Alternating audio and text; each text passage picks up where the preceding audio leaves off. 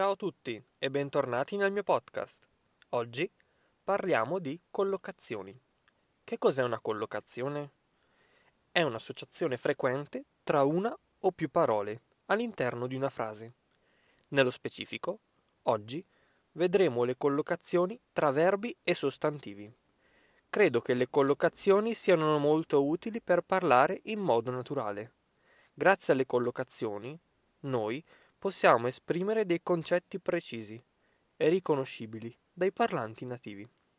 Tutte le collocazioni che sentirete potete trovarle trascritte nella descrizione di questo podcast.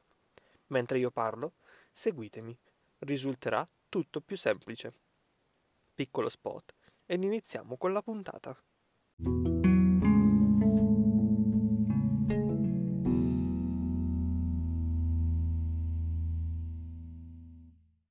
Vediamo nel dettaglio che cos'è una collocazione.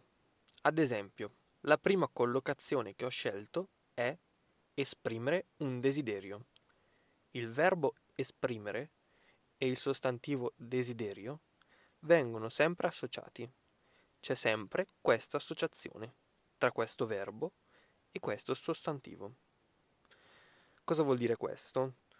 Vuol dire che non possiamo sostituire esprimere con nessun altro verbo per comunicare questo significato.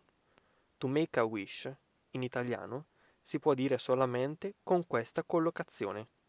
Esprimere un desiderio. Ovviamente poi desiderio può essere associato anche a un altro verbo, che è esaudire. Ma esaudire porta con sé un significato diverso. Esaudire significa far diventare realtà. Quindi, con la parola desiderio, abbiamo in realtà due collocazioni. Esprimere un desiderio, esaudire un desiderio. La seconda collocazione è mantenere una promessa. Con promessa, ovviamente, possiamo creare un'altra collocazione, ovvero fare una promessa. Più frequentemente viene usato promettere come verbo, quindi si preferisce dire promettimi invece di fammi una promessa. La collocazione che voglio dirvi è mantenere una promessa. Il verbo mantenere insieme al sostantivo promessa. Il verbo mantenere lo ritroviamo anche nella terza collocazione, che è mantenere un segreto. Un segreto si mantiene, quindi to keep a secret. Un segreto, però, si può anche rivelare. Rivelare un segreto significa to tell a secret. Quindi, anche con segreto, abbiamo due collocazioni. Mantenere un segreto, rivelare un segreto. Collocazione numero 4. È molto importante. Prendere una decisione. Prendere una decisione. Attenzione a non tradurre fare una decisione, perché non si fa una decisione. Una decisione si prende in italiano però si può fare una scelta in italiano. Quindi fare una scelta è la nostra quinta collocazione. To make a choice.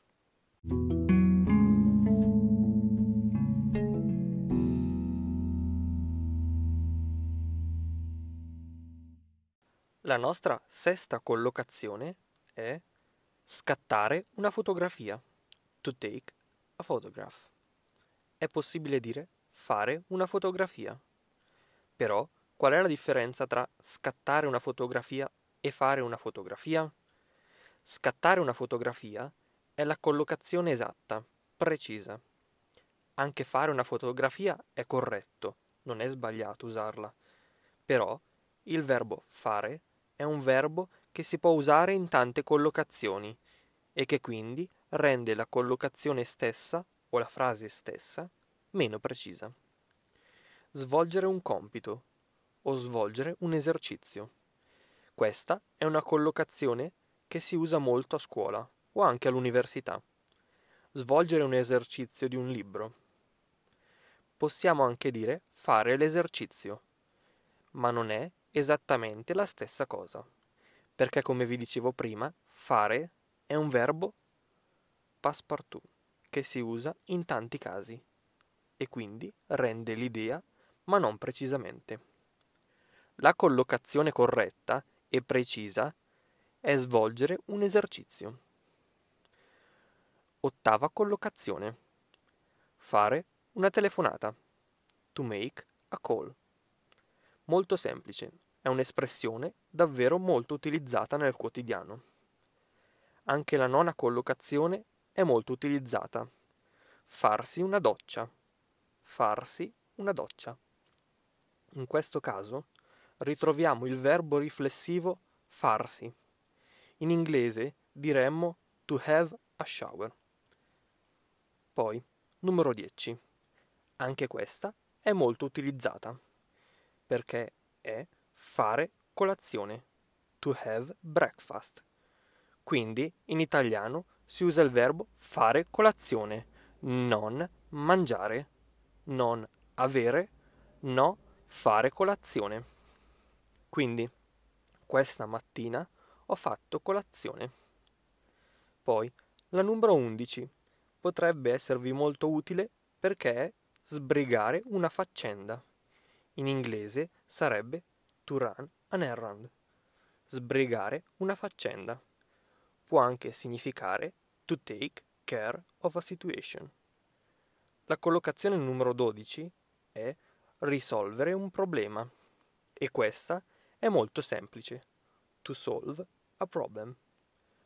Risolvere un problema. Poi, effettuare un pagamento.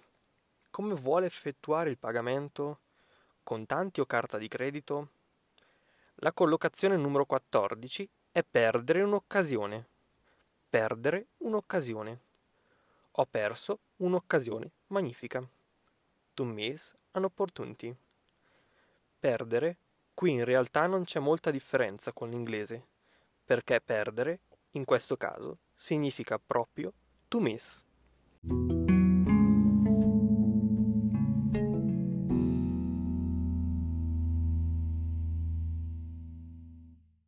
Numero 15. Commettere un errore. To make a mistake. Commettere un errore. Avrete sentito fare un errore, ma abbiamo capito che fare è un verbo molto generico, diciamo. Quindi il verbo preciso da usare, con il sostantivo errore, è commettere. Commettere un errore. Ho commesso un errore madornale. Collocazione numero 16. Prestare attenzione. To pay attention. Quindi non pagare attenzione, ma prestare attenzione. Numero 17. Imboccare una strada. Imboccare una strada. Questa non la conoscete perché è un po' particolare. Imboccare una strada significa entrare in una strada. In inglese sarebbe to take a road o to enter a road. Numero 18. Provare un sentimento o nutrire un sentimento. To harbor feelings for someone. Provo un sentimento molto forte nei suoi confronti. Nutro un sentimento molto forte nei suoi confronti.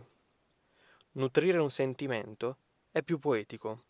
Provare un sentimento è una collocazione da usare tutti i giorni. Numero 19. Prendere un impegno. Prendere un impegno. To take on a commitment. E poi l'ultima, la numero 20. Siamo arrivati alla fine. La collocazione numero 20 è disputare una partita di calcio oppure disputare un incontro di pugilato, ad esempio. Si disputa un incontro quando si partecipa ad una gara e si gareggia per la vittoria.